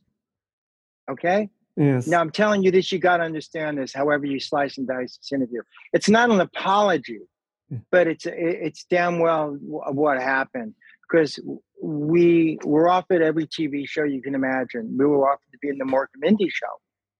We were offered to be in the Donna Summer special. We were offered to be in Friday nights Mhm. which became Saturday Night Live. We were offered Dick Clark's show, and oddly enough, Dick Clark wanted to do a short film on us because, in a way, we were a new phenomena. Well, we didn't do any of them because the manager, who was a novice, and Doug felt we had to do the perfect show. Everything was happening so fast. And because we didn't kiss ass and do everybody's favor, and because we were too big too quick, you've got to pay your dues. And if you got to do all these other things for other people, you better do it. Mm. And we did, and we didn't. And by doing that, we became kind of like outcasts. And I know it sounds stupid. Basically, to become successful, you got to kiss ass. In our case, when we were successful, we should have gone backwards, if you know what I mean, and not isolated. Yes, absolutely. Make any sense at all? We should have done all the TV shows that everybody, Don Kirshner's Midnight Special, everybody did them. And it breaks my heart when I see reruns and we're not there. So we didn't do American TV. We didn't go to the Grammys. We could have played there. We ended up doing a second album that was ill advised. And then we went to Japan again to do a province tour. So, Capitol, I blame them because if you're going to put out a follow up single with Sharona, you damn well better make sure that you sample that song to make sure it's even a contender. I mean, you just don't. I know maybe Doug pushed it a bit, but you don't put out a follow up single where all the A and R people going, listen, Sharona was so big, you cannot put out a song unless it's as good, if not better. Does it make sense? Yes. And um so Capitol puts out the album. I didn't like the cover. The insert was cool. I liked the songs. I thought Mike could have done a better job, but Mike wasn't really around as much as normal. And Mike was distracted. And I think Mike accepted what we did and maybe could have been more critical of it. But Mike had his own life to deal with. You know what I'm saying? Mm. Uh, Doug blamed Mike in a way. Mike was dressing up like a commander then. He was kind of losing his mind. Yeah. There's a picture in a BAM magazine where he's dressed as a military. They call him the commander, okay, or something, which is a joke, oh, you know. But but nobody nobody hit the stop button. Did um because because that album had quite a bit of criticism about the lyrical content, didn't it? Really, really. well, let me put it like this: I hate to be real, but we were Doug's lyrics were called misogynist on the which is a joke in this world. And if Steven Tyler wrote those lyrics or Robert Plant something, nobody would have blinked. blinked. But yes. Doug is not one of those sex- sexual guys, so his words maybe take on a different meaning. And Sharona's lyrics, well, you know, a little, little, uh, you know, and uh, selfish. Selfish is a great lyric, even though it's a little nasty. I think it's a, gr- a great lyric, and that could have been a single. I think Doug felt like, well, we don't want to edit. And Good Girls Don't was actually edited in Canada. They cut out a couple of lines, by the way. Mm, yeah. So I think Doug liked that kind of nastiness, and Berton too wrote some of the lyric. I was actually on the tour bus, and I said, "No, don't." I'm sorry to say this, but it's true. I said, "No, it's don't do it. They're gonna, they're gonna, they're not gonna play it." Guess what? England wouldn't play it because of the lyric. How's yes. that for bizarre? And anyway, musically, they compared the song to Sharona. It's in the key of G. That's it. the riff is completely different. The, the, bridge is more like Zeppelin. If you really listen to the, the B section of the song, you know, it's got this kind of groove to it. It's nothing to do with Sharona. But what I'm saying is, when you have a hit like Sharona, you better damn well think what you're going to put out next. Yes. The fact that they put that as a single was hara-kiri or jumping off the Titanic. You know, you think about it. I it came out. The album was like top thirty. Uh, Baby Talks Dirty was already on the charts, and immediately it went it went south because every every critic that was waiting to eat us, every smug record exec, and a lot of musicians resented us because record companies told them, well, they can do an album for seventeen thousand. Why can't you? We got a lot of we got a lot of un, you know it wasn't our fault but yes. so there was such a wave of negativity ready to explode by the critics that the new Beatles my the new Beatles my ass kind of thing. So that releasing that single, not doing the Grammys, I'm not making excuses. I'm just telling you the truth. Yes. I think it wasn't that we weren't up to the job. It wasn't that we imploded. It wasn't we weren't good songwriters or great musicians you, you, nobody took the the impossibility and, and understanding that if you're going to compete with Sharona, then you better damn well have a good song, yeah. a great. A, and by doing that, we ended up opening a door of negativity. Yeah, and that put so much pressure on us. Yes, because I guess at the time there'd been people like Elvis Costello, Joe Jackson, well as Graham Parker before, Nick Lowe and Dave Edmunds. So you were slightly in that world, weren't you? You'd been yeah, and those guys are great, but they didn't have the success we did, and they were compared to the Beatles. So, in other words, we were great musicians. I love Elvis Costello. He was actually on top of the pops when we played there and judged us off. How cool is that? That's very cool. That's very cool. And we and we did we did we did Tiswas by the way in England. We were hitting the face with pies. Did you know that? Yes, no, but I remember seeing Motorhead on something like Tis That was that was we so we did British TV, we did Japanese, we did Italian TV, we did Australian TV, we didn't do American TV. You figure that one out. Yeah, that was strange. Tiswas anyway. That's all. But, but anyway, so we, after all that stuff, the, the, we stayed together because we played the Forum in LA, which is for us to be playing the Troubadour a year before, and now we sold out the Forum in a couple hours. Was the greatest thrill in a lifetime, and that show was incredible. And yeah. by the way, we ended we ended with "We Love You," the Stones song. Fantastic. Think about it. We used to do a lot of covers, by the way, through the years. Like on this new album, they have "Last Train to Clarksville," which we we cover that. We cover the Beatles. We cover. Uh, you, I mean, "Lawyers, Guns, and Money." We did as a cover. You know, we did "Cinnamon Girl." We did a, a lot of things we wanted to do. So Last Train to Clarksville, we love the Monkees, we love pop music, and that's why we did it on that album, by the way. Yes, we do love that. So after, after the forum and me meeting Britt Ekland afterwards at an after party, which was the highlight of that night and of my life, because I did know her for a little bit, and eh, Noah and the kids went to Disneyland with her kids, believe it or not. So that was a great night for me. But after that, I think Doug uh, got involved with AA, which probably saved his life. Yes. And and did and gave and really helped his situation. But I remember the car ride after that and going, you know, Prescott, um, listen, I need to ask you forgiveness. And I'm going, for what? Can I make a list, please? it's yes. but it's not a joke. I go, well, I will forgive you, but can I like at least read you the reasons why first? My God. Okay. yes. Yeah, and Doug was great, but Doug got a bit dictatorial. See, uh, my favorite, my quote is, "We were successful because of Doug and in spite of Doug." Yes. Because his his anger, maybe, and a bit of acidic, uh, you know, feelings about the music business, I think, kind of hit him back, unfortunately. And as a result, there was the band was not feeling good, so we broke up at that point. Yes. And uh, the reason we got back together, if I may jump in, mm-hmm. was when John Lennon was dispatched, assassinated. Whatever you say, it, still hurts. Mm. I, I, can't even imagine that and and everything. And uh, we were deciding who might produce us if Capitol would do a third album, which they did and we decided on Jack Douglas. And you know, Jack being around Lennon, I'm sure was very attractive to Doug and myself too. But he was a brilliant engineer. He had done Aerosmith and a lot of other groups. And he came to LA and he really wanted to work with us. And he didn't want to work with anybody else at the time. I think there's one other artist he was starting with. But that was a big compliment to to us that he would want to work with us. Mm. So we wrote new material and uh, we worked a record plant. And man, was Jack great. And if you if you're familiar with that album, if you're not, it's your fault.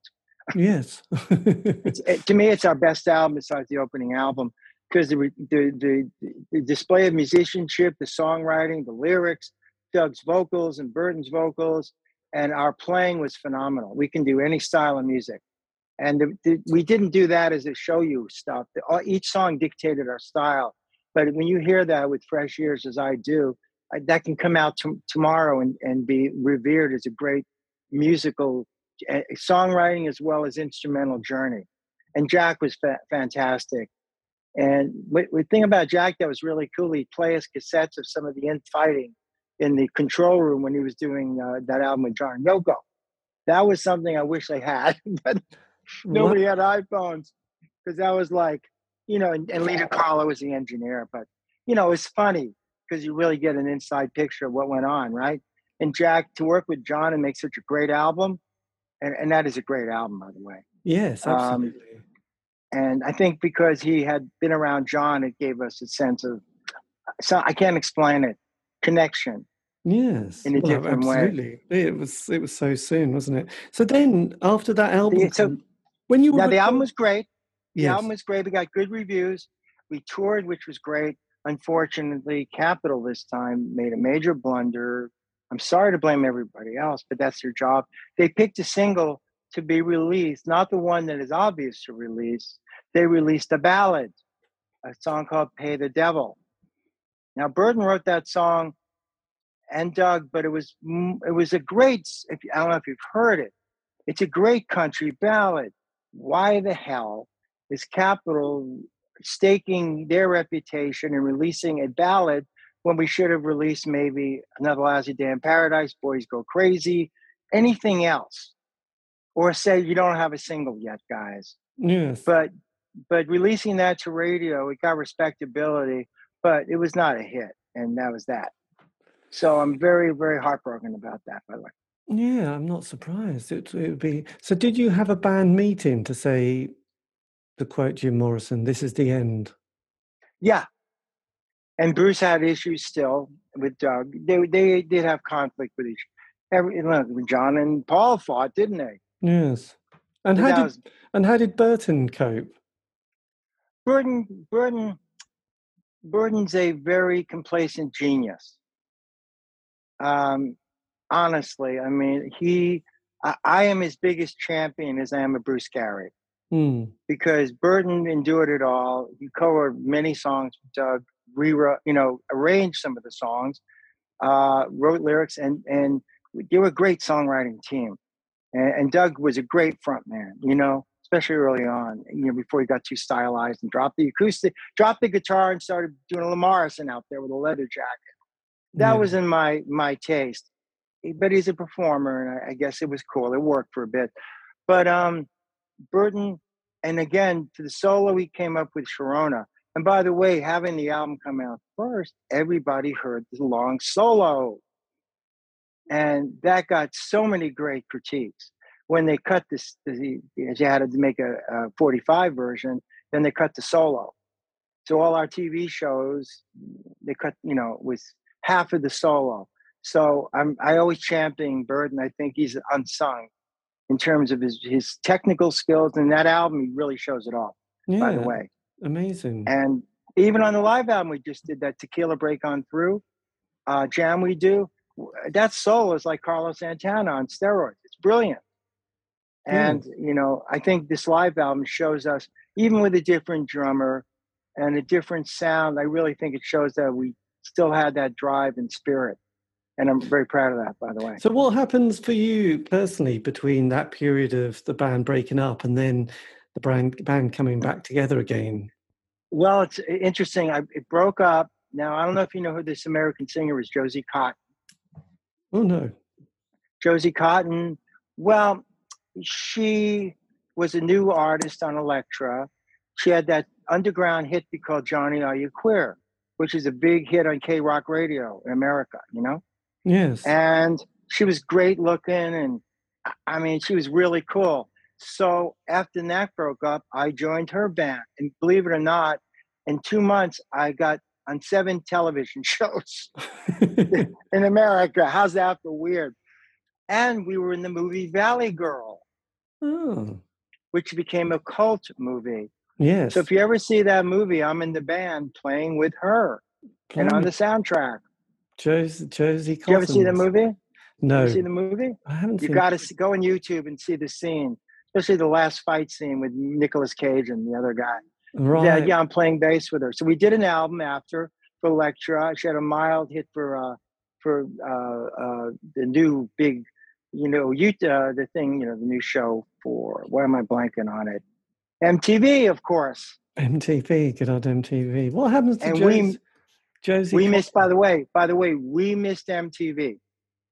We did videos for Sharona and, and Good Girls Don't. We Oh. missed MTV for by a year, and that would have really launched us, by the way.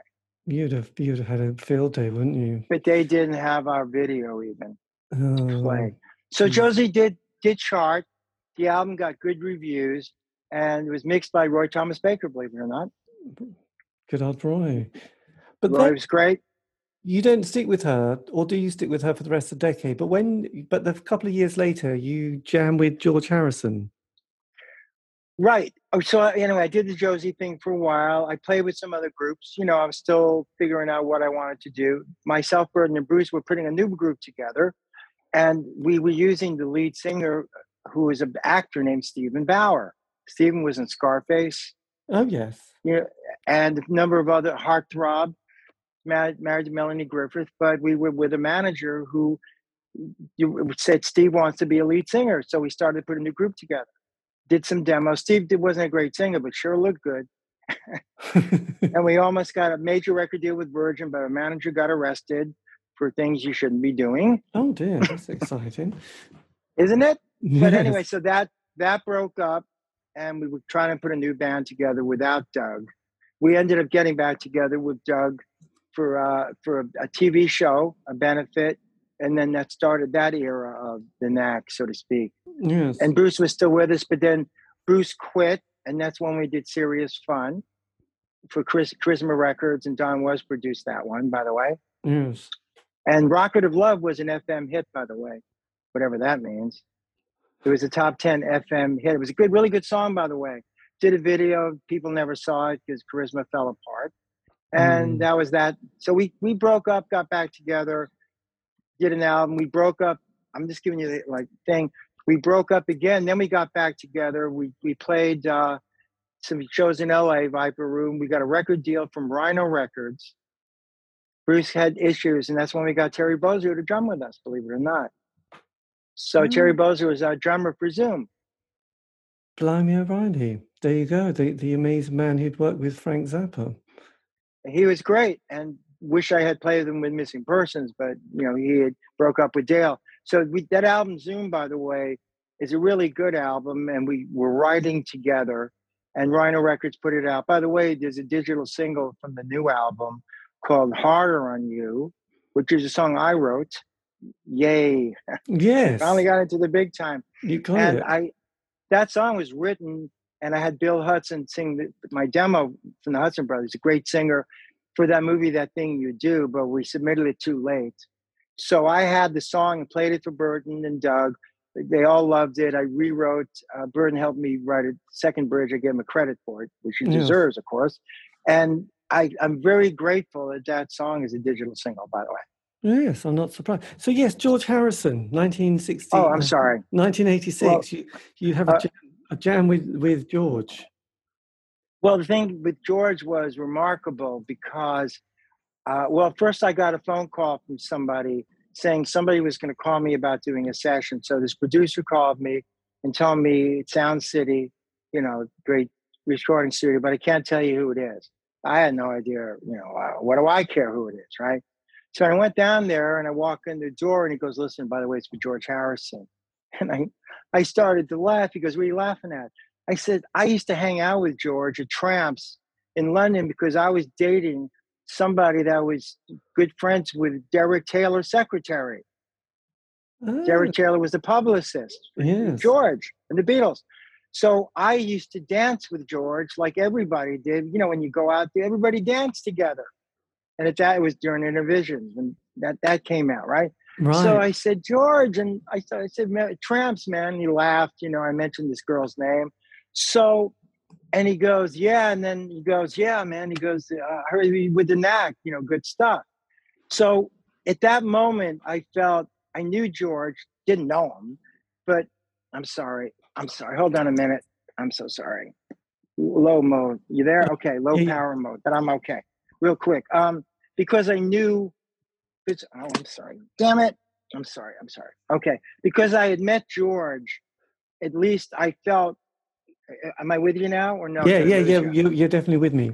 Okay, because I had met George, it, it was an icebreaker for me. The fact Yes. that it wasn't just somebody that met him on a dance floor, meaning that I met him and he knew my music, it, I was grateful Yes. that I didn't have that. Like, what am I going to do? So um, he was really great in the studio. Jim Keltner was drumming, of course, the great Jim Keltner. And Jim Keltner was more laid back in the pocket, great drummer. And then, of course, uh, Laurence Juber was playing guitar, who played with McCartney. So it was like, wow, this is cool, you know. And so I got a chart written, a chart written for me to play. And George Harrison does not have normal chord changes, so I was a little nervous, uh, of course. And cutting in the control room with George, by the way, which is fascinating. And now you talk about pressure. Now I'm had a number one album. So it's not that I'm playing with George, but I'm playing, I'm reading a chart. Jim Keltner is not the drummer you want to rush.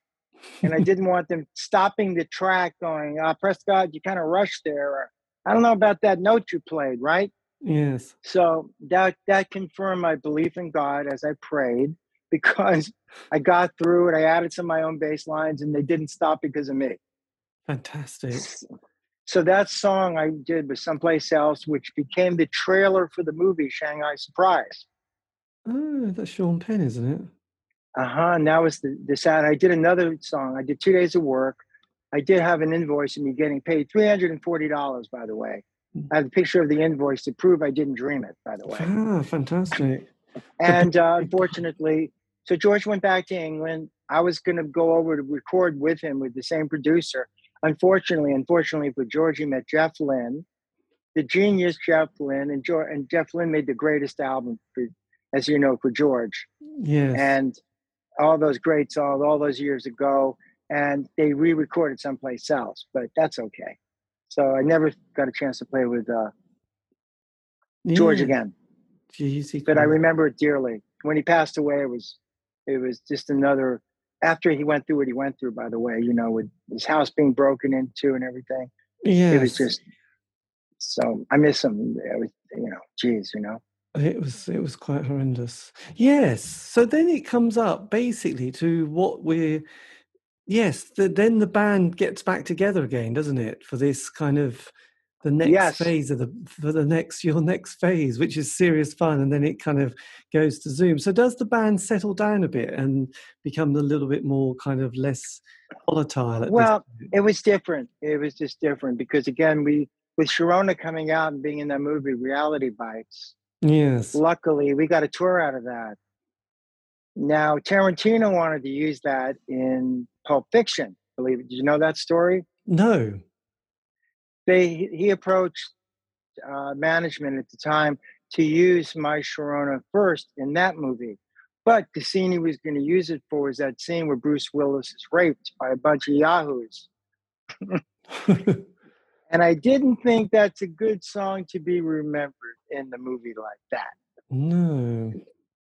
So in Reality Bites, Ben Stiller wanted to use it, we said, yeah, you know. yes. And And we got a tour. It was wonderful. We got a tour out of it too. Yeah, and do you start enjoying being in the band a bit more at this stage rather than the, the initial sort of excitement? Well, obviously that's amazing. Well, it was a family because it was basically me, me, Berton, and Doug. And we had different drummers, of course. And so it was the same family, a, a more mature family, a less controlled family. But, you know, it, it's at its, it, you know, you, you have different opinions, you're going to have your quarrels probably. yeah, And I was married at the time, and I only one in neck to Doug got married a few times, but I had kids, which I'm grateful for because again, I, you know, in terms of legacy, that's my legacy, and everything else is great. But this, you know, this is my life. So that was really cool that growing up, they shared in that too, with the new albums, with the new thing. You know what I mean? So uh, it was cool. But but anyway, so there were still issues, but we managed to keep it together. We did Zoom. We did uh, another album for Smile. We did a fake TV show, looked like a TV show. It wasn't called Funhouse. yes, And then that album called uh, Tony uh, uh, Tony from Smile Valentino signed us to a record. Valenziano signed us to Smile, and that's Normal is the Next Guy album, which led to the live at the House of Blues. Yes. And the the House of Blues. This is just coming out next. Well, no, this month, isn't it? Yeah, a couple of weeks. Which Three is weeks. qu- quite amazing. There's a track on it which I think sounds amazing. Can I borrow a kiss? Great song.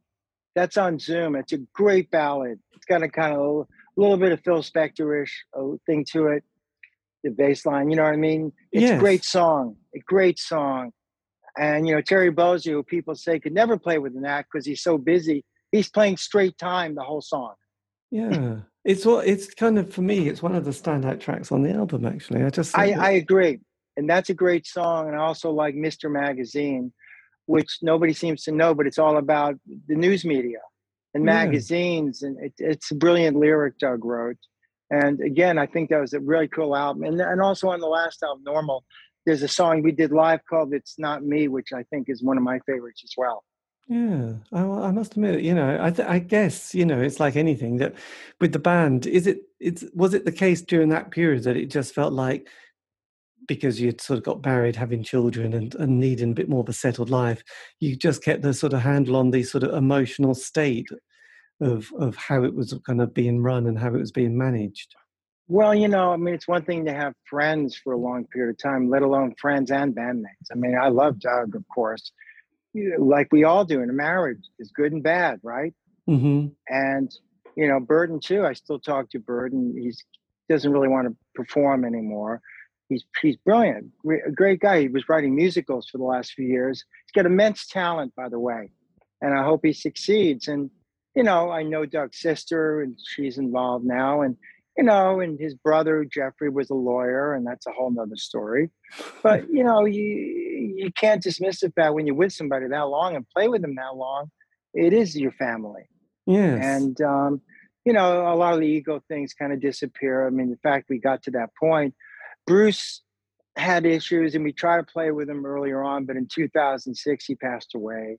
He had uh, non-Hodgkin's lymphoma, which he didn't address Doug at the same time realized he had some some tumors in his head. And luckily he was able to fight the cancer. And we did a lot of shows. And un- unfortunately in the end he couldn't do any more than he did to try to stop it. So that was very heart heart wrenching for me of course. Yes. yeah i love the guy and to see him fight for his life for a few years was just unbelievable. Yeah. and now, hmm. of course, and then after that, of course, I'm the the living member of the Knack and Berton. It's like, what, what the hell's that about? Or the surviving member. You know, I never know what it's like to lose a member. Now I do. And a lot of what just went on with Dave Grohl. Dave Grohl is a big Knack fan, by the way, and I, I know him. To lose Taylor, a lifelong friend and great drummer, it's devastating. Yes. And you, you can't, there's been a lot of that going on this last year and two years or three years ago, you know? It's it's Chris Squire broke my heart. I love Chris Squire, and Absolutely. I was a big Yes fan, by the way. Yes, and, um, we loved our prog rock during that period. So does that mean that you? Well, how did you survive the last couple of years of lockdown? Did that? Did you sort of start some projects and and navigate that? Well, I well between the earlier years you mentioned, I had a gift for teaching. I teach, you know, guitar, bass, drums, and piano. I, I could play them all. So I got a lot more students and I was good at it. So I got to teach in a lot of people's homes. When I lived in Malibu, I was teaching Mel Gibson's kids, uh, which was very, he had seven of them. I taught three of them, Cheech Marin's. So uh, I taught a lot of different people's children in Beverly Hills. You know, I met people that knew people. Right. And it was a real, it's kind of interesting to teach in their homes because you get a better idea of how the family works. Must be a bit distracting, actually. No, it's great because uh, nobody wants to bring their kids to a studio to have lessons. No. So the fact that I went to their homes, it was great. And some of these kids formed bands with their friends in the neighborhood who I kind of organized to do shows at bar mitzvahs, maybe. Yes. So it, it was something I liked doing for a while and jamming and teaching ki- musician kids how to jam not just play, you know, parts of a song. And blues was a great way to teach kids how to solo over three chords and teach them how to phrase, teach them how to make up stuff. And a lot of music today is not some doesn't have as much as that going on. Yeah, absolutely. And did you and your kids have also sort of all formed a band as well, haven't they? Yeah, they um the name Gateway Drugs is dubious, but it uh, comes from Aldous Huxley, you can say, okay? Yes. like Doors of Perception. But they uh, did two albums. The last album they did, uh, my my three kids, Livia, Gabe, and Noah, in the band. They had a fourth member, and they did tour off their first album. Unfortunately, they did their second album, and uh, because of the lockdown, they couldn't tour. And there are YouTube clips of it. They shot of the video clips of themselves. Uh, Gateway Drugs is one called Revolution. There's one called uh, The Weight, and another called Slumber. People can look it up. Yeah, they're, they're really really talented. There's three different vocalists too. And are they sticking with the band? Is that still going to be happening? Yeah, they're going to be. They're writing different material. My daughter has actually thought she might do a solo album because she has different music ideas. And in other words, it's all about growth. And enduring this lockdown was devastating. I did I did work for a, a company called Taxi Music, where what they do is they they collect material from movies, soundtracks.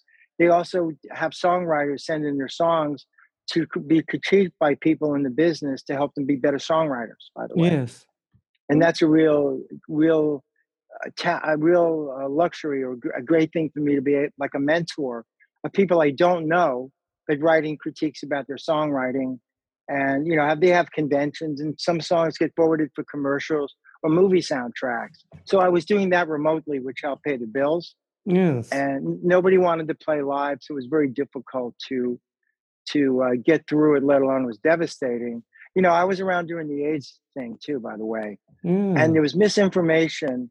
But I promise you, if somebody offered a vaccine that nobody knew if it would work, everybody would have taken it yes. because that was really frightful time period horrendous. and uh, scary as hell. So, you know, I only equate the two pan- this pandemic, and it's different because back then, unless you shot needles or slept with, kiss somebody, allegedly, whatever. Now it's like you can hurt somebody by not getting vaccinated or by not keeping. It's very strange to have a codependent society. Never existed in my life, and I had to get used to that and understand the, the depth of it. That I'm responsible for your health. That was mm-hmm. strange. I, I took the vaccine. I know I couldn't work if I didn't. And it's okay. My kids wanted me to take it because they didn't want me to be in a hospital. So I had my own reasons. I didn't get on the the, the bandwagon of not me, brother. Eric Clapton didn't want to do it. I respect him. I'm not going to call him a killer and say he's trash. You know, I, I hated that, by the way. yeah. Eric Clapton became a meme and, and a nothing because of people's uh, like that's what you know, as you know, social media has become that. yes. So um, it's dreadful, actually. It's a it's a mean place. Yeah, I just I mean I've, I'm a lifelong asthmatic, so the one thing I don't want is something that's I know what it's like not to be able to breathe. And I, and Um, I, but I know people that can't take the vaccine because they're allergic to it. Yeah, well, So, that's I'm- that- I- yeah, and and, and it's just a dread. I'm glad we're at a better place. And again, I'm I couldn't be happier that at this point in my life in this history of opening up that our album's coming out yes, and is true. everybody's opening up. And that's a miracle. I don't have to sign autographs for people in masks.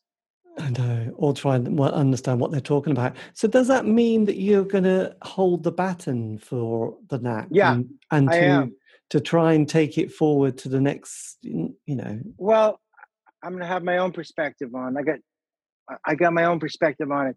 Uh, I'm going to do a signing there. I don't know if Berton wants to come, you know, for other issues. But I'm, you know, to me, I, I, it's like a gift to be able to talk about the Knack, have a new album out, which I Mm, didn't know was going to happen. You know, maybe technically it's not a perfect album, recording the way it's off the board, etc. But people like it, and I get to talk about Doug and Bruce, and you know, even though David Jones is a great drummer, it's still the legacy of the Knack. So I'm grateful for the opportunity and to see people come to Amoeba without masks and, and want to express their gratitude and joy. I think it's terrific. I'm talking to you. I'm talking to a lot of different people. Yes, so I'm, absolutely. I'm extremely grateful. And I'm also playing uh, yes, missing persons again. We're doing shows. We seeing people's faces. About we're doing a big uh, concert called uh, Cruel World Tour. It's it's two shows. Uh, Morrissey's headlining. I mean, Blondie, Devo, Berlin, hundreds of bands playing. So missing persons are playing both days, and that's going to be. It was postponed twice, but this is going to be awesome, man. Fantastic. I loved the Smiths and Morrissey back in the 80s. Yeah, and and a lot of violent femmes. I mean, the psychedelic furs, English beat. You got to look at the uh, uh, uh, you know thing for it, the advertising. It's fantastic. So again, I'll be able to talk about the Knack too. That will be very it's in, exciting. it's in May because we have something new out. So I'm grateful for Liberation and grateful for Tony. They made it. I mean, I really am because I wouldn't be talking to you. Yes, absolutely. And missing person. So, so will you be looking at playing some live dates as you and the Knack at all? Well, I've been asked that many. I just the other day somebody called me up, Marcy, an agency. I, I don't know. Without Berton, I feel funny about it, and I, I could do it. And let's just say that unless I really understand what I'm doing or how I'm going to do it, it'll only do to be honor to us as a group. When I wish Berton would do it, it'd be a lot easier to do it. And there's different angles. I mean, like different celebrities maybe playing with us to not make it like a new knack, which it isn't a new knack. Yes. Oh, damn it. I'm Never. sorry. Hold on a minute. That's okay. Uh, oh, yeah, I'm closing. It's a low power mode. You oh good? yeah, yeah, that's fine. So I know the- we're wrapping now anyway. Oh yeah. um, So just okay, because it's um getting late. Yeah. So look, just one one last kind of question. If you could have said something to your 16, 18 year old self starting out back in that Yeah. period, I mean, is there a couple of things you'd have just whispered in their ear, even if they would have just said, "Oh, I don't care, I don't want to listen to," you. but you oh, know, if they- back to today's children, in other words? well, or possibly even your younger self. I mean, you know, I'm, I don't want to get too complicated, but I suppose it's like, have you got any kind of a couple of bullet point, bullet point and things? yeah, I'll say I'll say this. Look, getting a record deal for a rock band, even in the '60s, was a gamble too. yes, people weren't giving out money, and if they did, you better have success, or they dropped you in a heartbeat. You owed money. yes. So when people idealize the past, you you can't you you go, yeah, there were risks today. They're streaming and artists are getting ripped off. That's a terrible thing. However, back then, even to get an album deal was a miracle. Um, I was lucky to, to be around being 16, 17 to have met Velvet, to at least know what the music business looked like. And Yeah. to me, the biggest hook was playing music. I didn't know I had an ability, let alone loved music as much as I did. And basically, by playing and jamming with people and having social intercourse, and and and, and that's a word that's proper, by the way. I know. Intercourse means, but now it's God knows what it is. Um, knows. but having the ability not to talk zoom is great but sitting in a room with people and jamming music is not like jamming in zoom with four people and four screens. Yes, there's an intangible of that. I've done it and it's not the same. But I- i mean i followed whatever my dream was. I yeah i got to places without money. I moved to places like california. I had no money. I flew to boston. I was lucky maybe other people had greater success than me. They did it a different way but i think uh, my passion and my desire not to be a star but just to be part of that scene was i think because everybody who was who's the star hendrix with cream i love cream i love led zeppelin i love the who Every, they're all stars. Yes, it was about a group thing not just being a, a like a guy who was a soloist. Yes. you know? So that was part of my thing and i think that's the advice. I mean you got to do what you got to do in each culture but write the songs you want to write get your own sound and and try to be as original as you can and also you know be critical of what you're doing and also play a lot. The knack didn't get as good as we did. We written written the songs we wrote if we didn't do 100 shows. Yes, this is true. and that's by the way that's what the police did. I heard an interview the other day. They played everywhere. That was miles you know copeland's idea before the record came and by the way we opened for the police in 78 which was fabulous we didn't have our album out then but it was great i love i mean sting god bless him and the, what a great group they were They are. They are. You know? Well, Miles. Miles. I did an interview with Miles Copeland, who said that the most important gig they played was in America when, because his brother was an agent, and they played in front of I, four. I know And they played in front of four people, or possibly five. But one of them was Yeah. an, quite an important music person who gave them that kind of gateway to the next level. So he said, "You, you know, you do have to play." Oh, and I got to tell you something. I got to tell you something fast. When we played London, that's when the punk thing sort of came out, was happening, 78, 79. So we we played the Aylesbury Club, Friars Club in Mm. Aylesbury. We didn't know what it was to be thrown shillings with nicks in them while we were performing. We were spit on, things were thrown at us. We survived and got through the whole set and got applause. we played the uh, speak. Uh, we played uh, Marquee Club right after England lost to Scotland in soccer. Right. Do a lot of crazy F- MFs throwing shit at us on stage, going "Screw you, Doug!" and they spit in his face. And Doug jumped into the audience. Man, we got through the whole set and got applause. Those are real points of if you can get through that, you, you got gumption. Okay. Yes. So we had to duck a lot of coins thrown at us in London. You know what that's like? Those could kill you. I know. Lemmy got very annoyed with that actually from Motorhead. So that's one of the best. That's one of the proving grounds for the knack, by the way, to Yes. get through that. And, and I, I'm grateful we did because I could have been a casualty. well, look, Prescott, thank you ever so much for this. But I'm going to, um, yes, I think I've got quite a lot there now. But um, and also I'm going to go to bed. Okay, that's a massive thanks to Prescott for giving me the time of that interview. Hopefully, you've got everything you need there and much, much more. There you go. So, The Knack, they have got a new album that's coming out, a 2001 concert live at the House of Blues, recorded at Hollywood. 18 tracks and some fine material. Anyway, this is the C86 show. I'm David East. So if you want to contact me, you can on Facebook, Twitter, Instagram. Just do C86 show. And all these have been archived. Aren't you lucky? Uh, you can find those on Spotify, iTunes, Podbean. Check them out. Anyway, have a great week. Stay safe.